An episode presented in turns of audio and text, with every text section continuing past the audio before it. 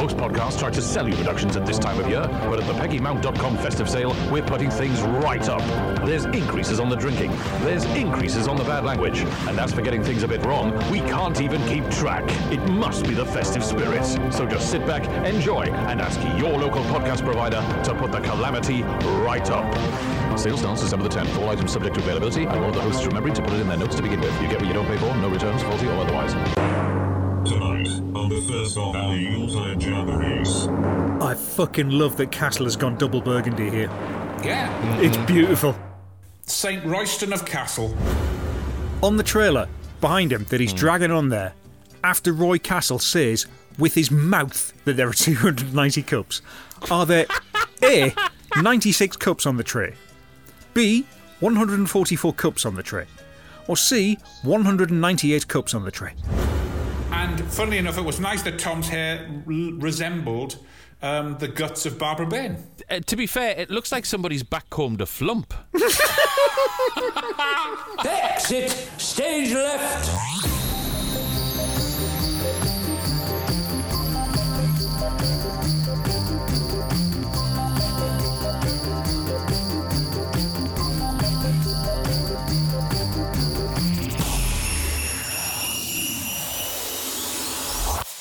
All right? Hello and welcome to the first of three Christmas crackers from the Peggy Mount Calamity Hour. I'm Dr. Velvet, I'm blackout. and we're here because the goings on of the telly box are as much a part of the festive season as the hem on Mary's frock. As is tradition on such occasions, we have a guest who's not in the studio with us, oh no, but has been kind enough to dial in live from Judith Chalmers' outhouse in Gloucester. He's got more stardust than Alvin, more chase than Lorraine, and oh, well, it says something here about an author called Philip K., but we'll leave that one there. It's Mr. Ozzy Bognops. Gentlemen, good evening. Lovely to see you both. Very good evening to you. Yes, how are you doing, man? You good? Yeah, I'm good, you know, no complaints so far. But then we've only just started. Well, this is very true. I need a drink. Yes, hello to you all. Thank you for dropping into our casual cultural critique of Christmas television, where Britain's best loved battle axe is never far from the tree, because here, all twinkle treed roads lead to the mountain.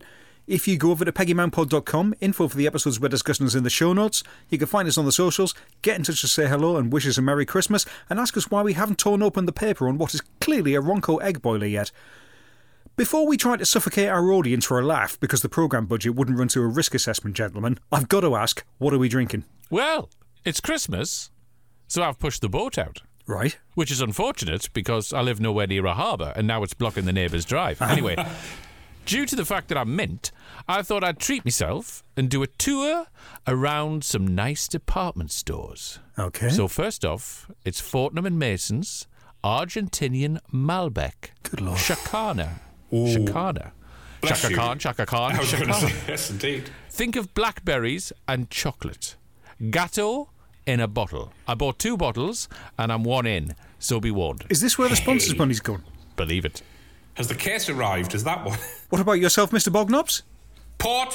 Beautiful. Yeah, a nice bottle of Nagarash's Buttock Beater. Ooh. Guaranteed a hobnail boot up the arse with every sip. You can squeeze one in, can't you? Oh, by how can I? Very good, very good. Mr. Blackout. Tonight I've got a can of Winter Law Stout by the Gritchy Brewing Company in Ashmore, Salisbury. By the whom? The Gritchy Brewing Company. That's the Gritchy Brewing Company in Ashmore, Yeah, yeah. Salisbury. Good, good, because I want some of that. They can send us that, them. The Gritchy Brew Company. Nice, nice. I like that. That's the one. Right, okay. We're um we're all getting liquored up. That's what we like. And so to the first of our holy trinity of treats. And to a program that essentially and fundamentally was all about bragging, boasting, and overinflated statistics. Pass the remote. record breaker. If you're the tallest, the smallest, if you beat them all. If you're the fattest, the thinnest, if you always win. If you're the fastest, the slowest, if you really go, then you're a record breaker. Yes, Record Breakers was a factual entertainment programme from the BBC which broadcast to its school age audience between 1972 and 2001 over 30 series and 276 episodes. Fronted by absolute trooper Roy Castle and assisted in its golden era by one or both of the McWhirters, the show took a light-hearted but intricate look at the Guinness Book of World Records, the amazing feats conducted to earn a place in it, and the people skilled and dedicated enough to do so. We've watched the second ever episode, which just happens to be their very first Christmas special, originally broadcast on the 22nd of December 1972 at quarter past five in the afternoon. So the last thing we expect to see was two solid minutes of precision prick action, followed by a man expertly rearranging his balls for another eight. Do, do, do, do, do, do. Record breakers. Now, you mentioned the music, Doctor. There's something that quite chills me about this episode from the very outset. Almost the very outset.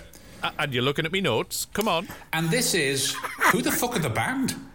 Right. And why Well- are they not credited at the end? And why does every single link sound like a man leaning on an organ whilst a guy goes babum tish on a Bontempi drum kit? This is the thing, right? Okay, so what a damp squib of an opening. Yeah. It's Peter Fenn, but when he's blackout drunk. That's it. Right. I hadn't realised we were bereft of theme tune at this early part of the brand. Yeah, yeah. And what we do get, well, are we at Butlin's? Because that that organ little bit that's going on there is an insult, quite frankly. That's not Two- Butlins, that's Church Hall. Come on. yeah. Oh, I don't know. It remi- It's a bit Hi-de-Hi round the pool. Well, the reason it could be a church hall is sounds like there's only one fucking mic for the whole evening. yes, yes. That would explain the deathly awkward silence which lingers throughout this programme, hanging in the air like a smog. It is fair to Yeah. say that this programme is literally in its infancy here. Oh, Are yeah. we watching the pilot? In which case, I Because- think probably the first five years were a pilot, Doctor. Uh, right? God bless. Roy Castle opens this show with this, like, with, with what I can only describe as a to camera intensity, usually reserved Yes. for Crime Watch. Well, it's Crime Watch, and also if you switch the camera off and just had the voice going on, that could be an audition for Gordon Honeycombe's part on Arthur Clarke Mysteries. Are we being watched? You say turn the camera off. They are. They do have one thing in common, and that's powder blue slacks. Yes. yes. and a burgundy suede Gansey and a Ribena roll neck. And a man with, with a terrifying glare reading the autocue like he's wearing a fucking neck brace. I fucking love that Castle has gone double burgundy here. Yeah. It's beautiful. St. Royston of Castle. I mean, just. Uh, it, you couldn't have put it better in your introduction, Blackout. I mean, the man was a saint. Absolute saint. Yeah, yeah. oh, absolutely. The man is holding this together. Which is why he gets a license for those those slacks. Which is what um what on the screen I watched it on. They just look ocean grey. Yeah. Yeah. It, Right. it is actually written on his BBC contract, license to slack, Yes. with a Cuban heel as well. It's outstanding. with outstanding. a Cuban heel. He's rocking it, man. Yeah. He's rocking it. He, he knows. He knows. Okay, so we brush over a few facts. We'll just we'll rattle through this because there's so many bits and pieces. This is the thing, mind. The first 45 seconds of this programme assures you that there's going to be lots of facts and fuck all Yeah. fun. Right. Well, uh, depends how you interpret the facts, you see. Um, but fortunately, the incompetent visuals help the programme to move along. For example, uh, when we look at the world's biggest teddy bear, Mr. Chad, the teddy bear, is, is the teddy bear comatose on Johnnie Walker Red Label? It could be. It could be. Um, apparently, it, it also has some very interesting lordosis because it appears to have not only a curvature of the spine, but a curvature of the of the stuffing, which is quite. It's a very serious problem, that. Well, there's something far more serious than that. It's quite clear to me that the kids are basically reacting at gunpoint because Yes. the only time they ever make a noise Yep. is when R- St. Roy says record breaker. Yep. And they've clearly Yeah. been told when he says those two words, scream your fucking head off. I think I think they're hypnotised. Well, they all Yeah. grew up to go on Knightmare. I think that's the worrying thing. Mind you, I don't know what's worse um, the, the chilling cheering of the kids or the Jedward of the 1970s, the McWhirter twins. Bless them. You mentioned Knightmare earlier. D- now, they're aesthetically sinister. Yes. in a in a in a in a Kubrick film sort of a way. I can't explain it. No, that's no, that's it. oh, I nail, can. nail on the head. Stanley Kubrick invented the McWhirters. Yes. But the way the program is edited, because of the breakneck speed with everything they have to cram in in the 28 minutes or whatever it is, all of a sudden they cut to the next scene and one of them's there. It's like ectoplasm, just Yes. turns up. But Ozzy's already hit the first nail on the head. One of the problems that this program runs into straight away is we've got the world's biggest Christmas stocking and the world's biggest teddy bear. They're both in the studio, Yeah. and it immediately underlines the problem with this aspect of like the record breaking ethos. Someone somewhere is going to watch that and go, "Okay, I'll just make one bigger." Yeah. we don't Yeah, learn absolutely. anything about how or why these were made, so the accolade is fucking pointless. Well, there's one thing that does come to mind, and that is I would sooner spend the rest of the program drinking that three litre bottle of Chanel. Yes. yes. And I love uh, one little detail which I'm sure you both saw, which is the tiny little pencil mark on the desk where to put this world's smallest bottle of scotch. Yep. Yeah, ca- Hit your ca- mark, Ross. mark. Hit your mark. Absolutely, absolutely. I don't know if you um, twigged this as well. When we first get a, a shot of the McWhirter twins, uh, the way the set's designed, there there are little um, sort of dividers, black dividers, all the way going round in the back, and a little trick back in the day when they used split screen, they'd have a little mark. So they would know where to split the screen, etc. It did look like they were split screen. That You this was could, some bad- indeed. It's a thought, Yeah, but so I don't think they're quite identical enough for that to be the case. It's the hair pattern. That's the only thing that made the difference. It distance on a 1972 Ferguson Unless, TV like, you know, they filmed Ross first, and then they punched him in the mouth, sat him on the other side of the studio, going, Now you are Norris. Now you do your bit. Punched him in the mouth. That should, that should be on a T-shirt. Uh-huh. Now you are Norris. Yeah, But Well, I'll yeah. tell you what, good lord, good lord. Are they all reading autocue carved in fucking marble? As it's being carved, yes. Yes, absolutely. and the brainy Korean kid, I'm, I'm really, I mean, four and a half years old, fair enough. Clearly, parents, thick as shite, don't know how to cut a boy's hair. This is mad. This is mad. We go to a full 70 second VT segment with, with commentary, uh, yeah, about this South Korean kid on Japanese TV. He's the most intelligent person in the world. This footage is from 1966. So Is at the it? time, at the time of the show going out, this kid's about 10, right? Which means Uh-huh. he's certainly intelligent enough not to appear on this program. that's not my only problem. All right, I have two two points about this little clip that they show. First of all, turn the audio track down Yes. on the actual Y- bit of yes. footage because I Yeah. I can't hear a meg here. Uh-huh. Um, also. What is this child doing now? Because if there's one person on this planet who could have invented teleport, it's him. But no, selfish. No, he actually he went into semi-retirement, uh, hit the bottle, and invented um, hair clippers. Right, right, fair, fair play. Okay. I love the bit with Roy Castle sitting there and he's going, This is a £1,000 note from 30 years ago. Is it really, Roy?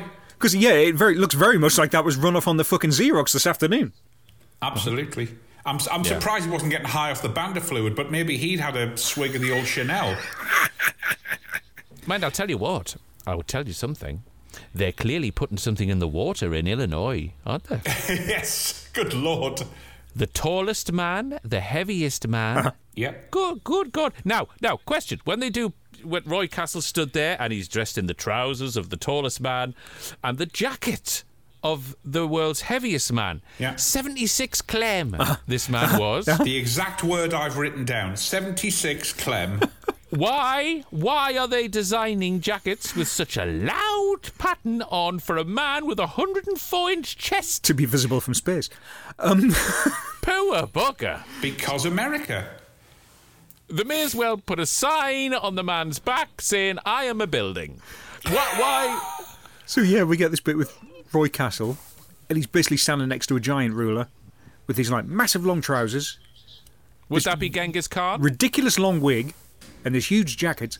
And this entire thing is a fucking shambles because the McWhirters have been sent to come and assist him somehow. They are doing precisely nothing to make this any less painful. And it's clearly like, okay, you know, you're the bright, chipper um, host and you're the one most personable to kids. So let's make you look like a fucking dick and um, cover you in hair. I couldn't even work out what the hell was going on there. I thought he was trying to turn him into Wolverine. Another band Sting, and they decided to use a whole forearm on the on the Hammond organ at this point. Gentlemen, do we think that the interstitial thing, the I can't do it on my microphone, the sort of boing, was that not the most terrifying fucking thing you've ever seen? It reminded me of the, um, the uh, rainbow. You, you know, Yes. uh, they, they used to do little. It reminded me of that. I reckon it's the same company. Yeah, I'll have to do some more digging into that. At this point, hearing about a man that was 76 Clem, um, I felt a bit hungry. So I'm pleased the next item came along about the uh, 1817 large Christmas lunch that was thrown for folk. 132 dishes, let me tell you. Again, why is this on here? Well, especially when he describes the different meat dishes, and one of them is, and I quote, black cock. Yes, that's right. Yeah, woodcock and blackcock. Yeah, The, the, the, the what? blackcock. I went and looked it up. It is um, it's a large sort of black chicken, really. Oh, well, I guess that. But of course, the other thing is, you talk about cutting food up, and you talk about you know cutting it to make it good to good to eat. The BBC, of course, at this time decided that oh, we can't um, bring videotape and everything to a hotel to film a fucking mince pie, so they cut to that dear old staple, 16 mil film. 16 mil film, but I'm pleased you mentioned cutting because we do indeed cut to a segment about the world's largest mince pie. Uh-huh. Now, when Roy cuts it into this, it slices through that pie like a cake. There's n- this is not a pie. There's no crumbling of pastry here when he cuts when he puts that knife in. I can't tell how deep that pie's supposed to be. I feel deceived at Christmas. Not half as deceived as the children's homes and the 230 odd kids that are going to actually feast on that uncooked mince pie. Dr. Velvet, I do hope you're not mm. accusing the Record Breakers programme and Roy Castle in particular of telling lies. I feel deceived at Christmas. Okay. I'm going to say a bit more on that. But first, there's the tractor and the teacups. Yes, speaking of lies. Right, 12 minutes in, Castle's doing a bit about the biggest teapot in the world, right? And one of the McWhirters drives on with this electric tractor. And he's dragging That's this right. low trailer and it's got some cups on it. Yes. And Castle says, It does, in fact, hold nine gallons of tea. That's the equivalent to this number of cups. Look at that. 290 in all. Now, I've paused that and I've counted them, and there's fucking not 290 cups there. So, did either of Here you two go. do the same? Yes. No, I didn't. I'm afraid I would bow to the, the to the, the people who would do that, namely you two. So- and how many are there? Producer Ken, please start the music.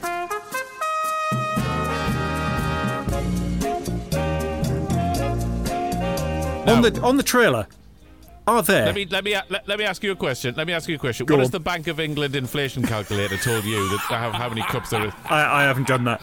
I went to Okay. um, teacupcounter.com. Right. Okay.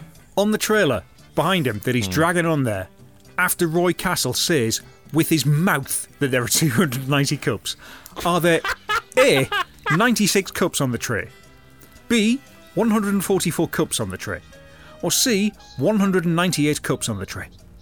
I counted around about 150, so I would say A. And just purely because of looking at the still of it um, now, yes, I'd say about 144. That's right. There's a hundred, 140 that I counted. That's less than half of what he said. Now, obviously, this is this is my count, obviously, based on what I can see on standard def footage, filmed on video in 1972. But there's no fucking way in Baby Jesus' crib that there are 290 cups in that frame. Fancy lying to children at Christmas. The fucking nerve of it, though. Are there two layers? Roy Castle might as well pour out cups of Ebola and then force each child in the audience to drink it. That's all I'm saying. I think that's the threat why they have to cheer whenever he says record breakers. There is this. Yeah, yeah. Or we'll get one of these three fellas to start throwing darts at them. Question for you, gentlemen. Is there a world record for most exciting hair quiff and cardigan combination in a darts match? There fucking is now. Absolutely. Isn't there, though? Ooh. For, uh, let's set the scene here, okay? We've got three gentlemen who are going to attempt a world record.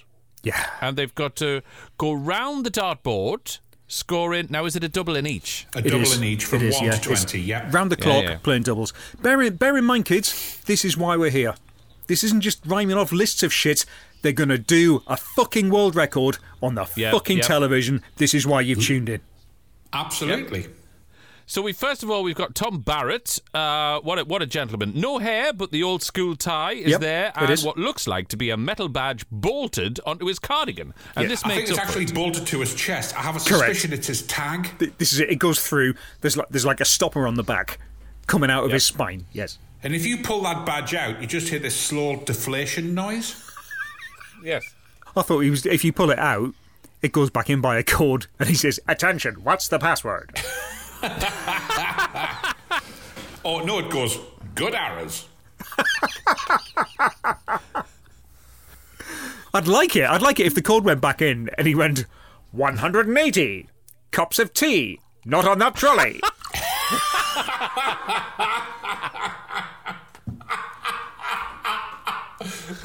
Brilliant. Oh God, fabulous. Next up, we have Tommy O'Regan. Now, I can't get my head around this. Nor can he. Can we? He's Can we? kept his cardigan accompaniment. Moment of quiet contemplation for his hair. I know you. Yes. I know you're Yeah, coming to it, but it's got to be. It's got to be the headline act. He's kept his cardigan accompaniment simple with a grass green T-shirt. That's right. That's Yes. right. But but the hair. Oh, God, this tonsorial confection is the eighth wonder of the modern world. You haven't. You Let haven't even tell you. pointed out yet the, the fact that these are mustard yellow rib knit cardigans. This isn't. This isn't something you buy off the market. This is a fucking uniform. You know when you win the Masters Golf and you get the green blazer? If you actually get more than 10 at a game of darts without hitting the board underneath the dartboard or somebody's wife, you get one of those cardigans. Yeah, yeah, yeah. If I was a mad dictator, all of my bodyguards would be wearing these cardigans. It's it's not a kick in the arse away from the outfits on Space 1999. But anyway, It's very I true, digress. actually, yes. and funnily enough, it was nice that Tom's hair r- resembled um, the guts of Barbara Bain. Uh, to be fair, it looks like somebody's backcombed a flump.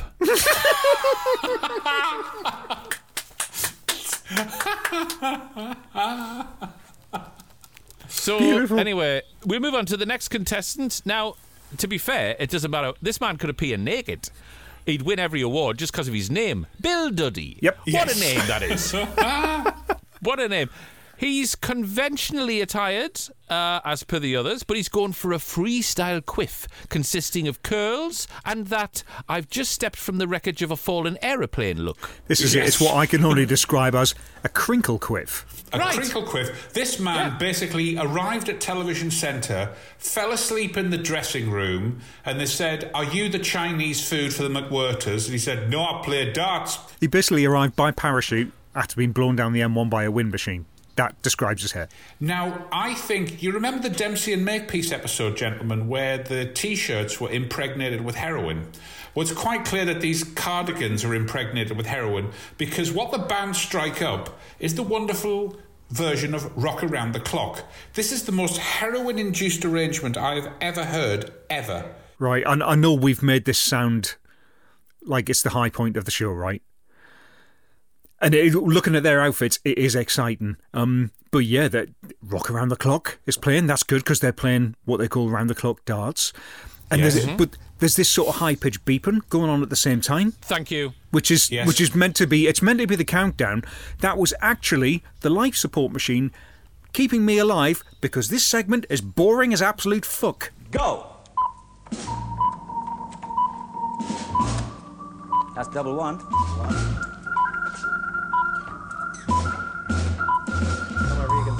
done two. Just missed three.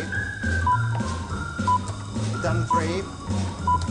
Duddy double one. And these guys would be complete shite on Bullseye. Pretty much. Castle's just there going, missed, missed, missed. yes, Yeah. exactly. They're off trying to break the world record, and as you say, cue some accompanying music. At which point, I thought I was having a stroke. Yes. It, I, So I- the organ th- I thought to myself, is this a new musical genre from the world of pop and rock that I don't know oh. about? Free fall, a Dutch jazz. That's what it was. It was chronic, man. It was what the hell? Two fucking minutes of three men frantically throwing darts at a board. Not so much Bill Haley as Bill Payment. The loosest of sort of commentary, because Castle's trying to spin all of the plates here. The only thing which kept me hanging in here, right, was the mathematical mm-hmm. possibility that one of the McWhirters was going to take a dart to the temple. Right. Well, to be fair, they're strong temples. The dart would have just snapped. Yes. I've got a feeling the McWhirter twins are related to Dr. Manhattan from The Watchmen. I've just got a feeling. But anyway, let's move on. Anyway, they stop the clock, and none of the do. none of the three professional darts players got round to double twenty. So then, right, Castle points to Bill on the end, right, and he's like, "This means Bill is still the record breaker," and the crowd go wild and like, "Whoa, whoa, whoa, whoa, no, Roy, no, no, no!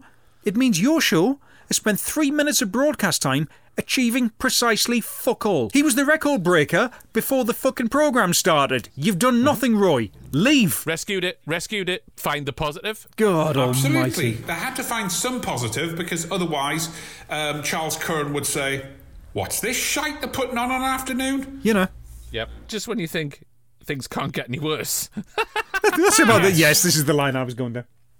Yeah. Um, we we then decide to get an audience full of young children to hold their breath. Indeed, actively encouraging children to suffocate. Great 70s television, can we right take a there in a moment? nutshell. Can we take a moment to consider the implications of trying that in this day and age? A, s- a studio full of school children. Who can hold your breath for the longest? Off you go. This, This, is wasn't my main concern. fucking this wasn't my main concern because they were given certain instructions that they had to do. Hold your nose, put your hand up, etc. Right? Right, So he said, right. hold your nose, put your hand up, and hold your breath.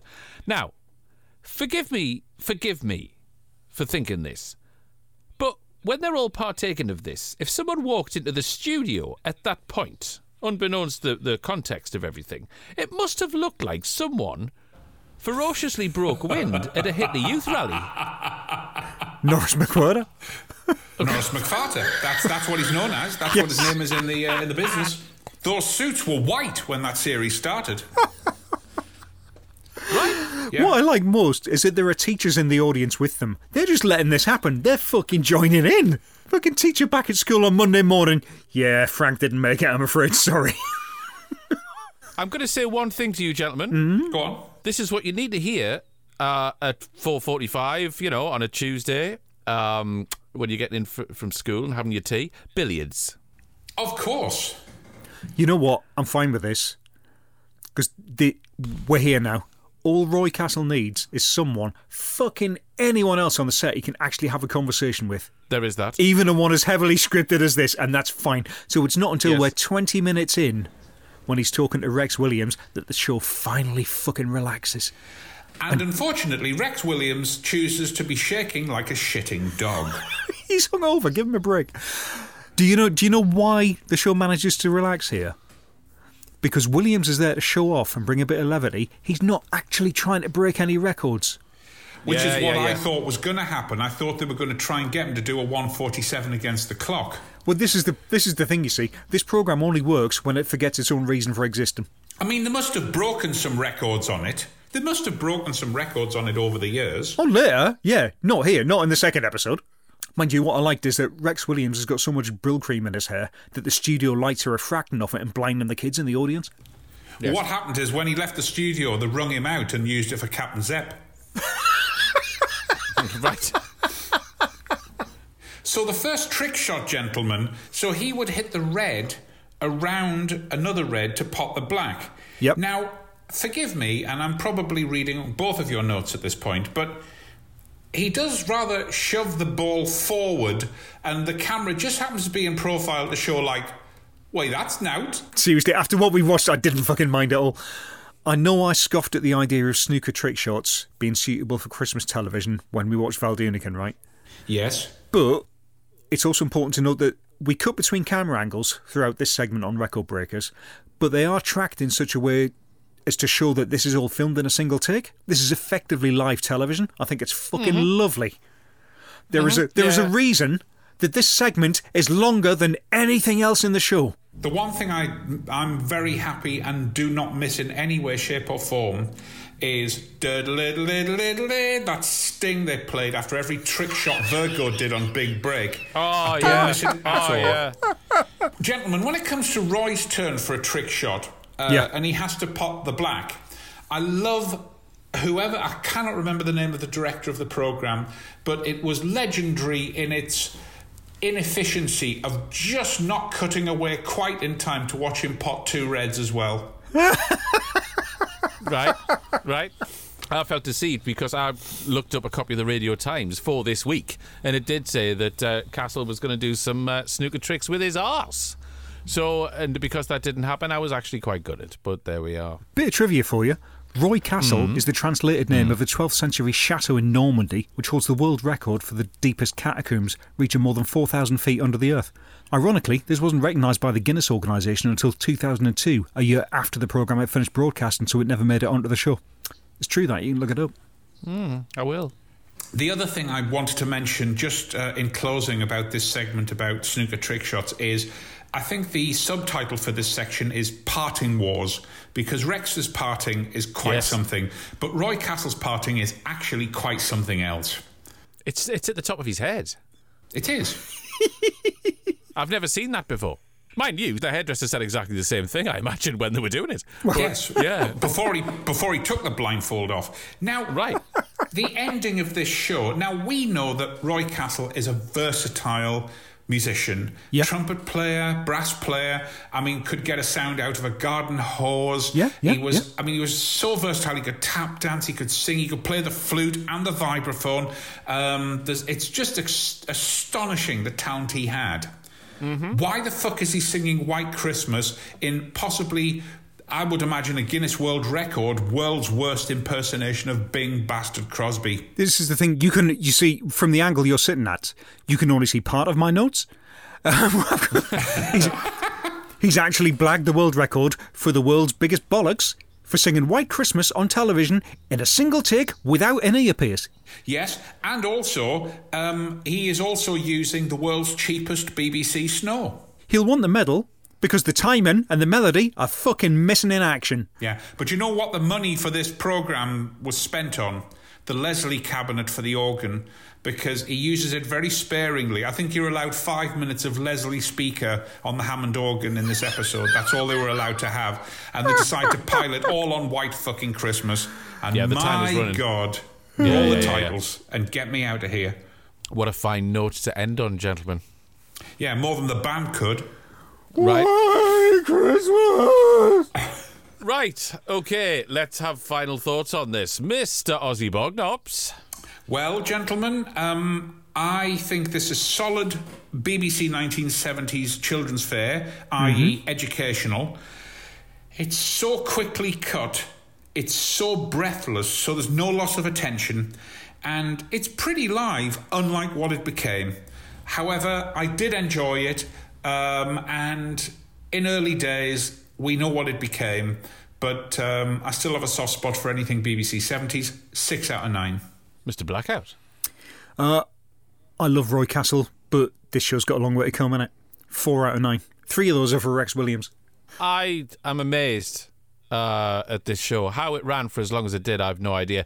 Especially given the feel of this particular early episode. Empty, vacuous, devoid of warmth, and very, very awkward. Folk are trying their best, particularly Roy, of course. Ultimate respect for Roy.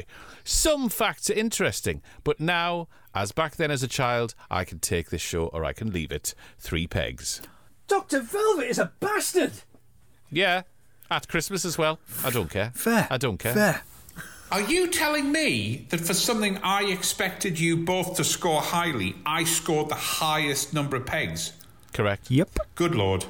Pass the port. Do you know, what that, you know what that means, Ozzy? Do you know what that means, Ozzy? Hmm? You're a record, A record breaker. breaker! Hey! Just point the guns. But, Mr. Blackout, the question on every CD cracker's lips is how many potentially unachievable steps will it take you to tap dance around the fountain in TV Centre before yodeling up the mountain? I can do it in the same number as the questionable twins.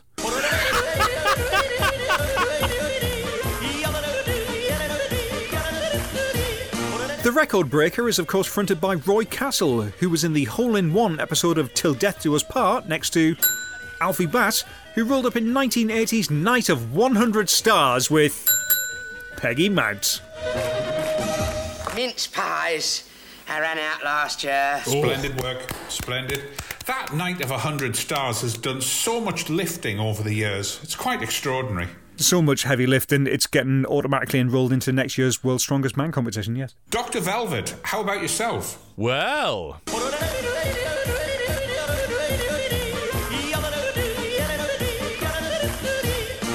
record breaker is, of course, overseen by Norris McWhirter, who was a guest on 1992's Bullseye Christmas Special, alongside Lisa Goddard, who trod the boards in 1978's Golden Gala TV special with.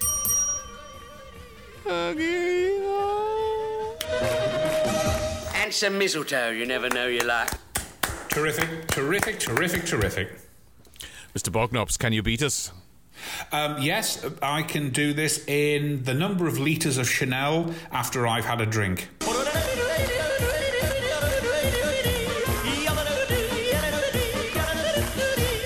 The record is, of course, broken here by Rex Williams, who provided voice work for 1979's That Summer, which also starred John Junkin, who cropped up in episodes of Winning Widows and George of the Dragon with Peggy Mount. I think I found my upper register. Beautiful. There we are. Well done, well done. Very good, very good. Okay, while I go and break a record of my own involving the Grange Hill cast album from 1986 and a Melhammer, Blackout's got your socials.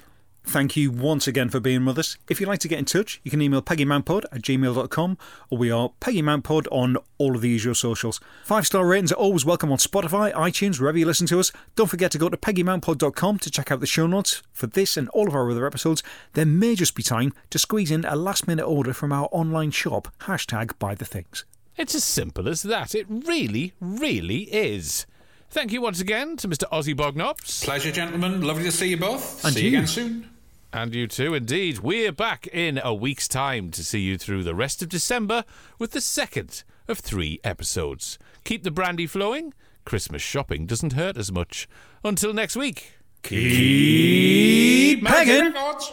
I'm dreaming of a white Christmas, mm, just like the ones I used to know.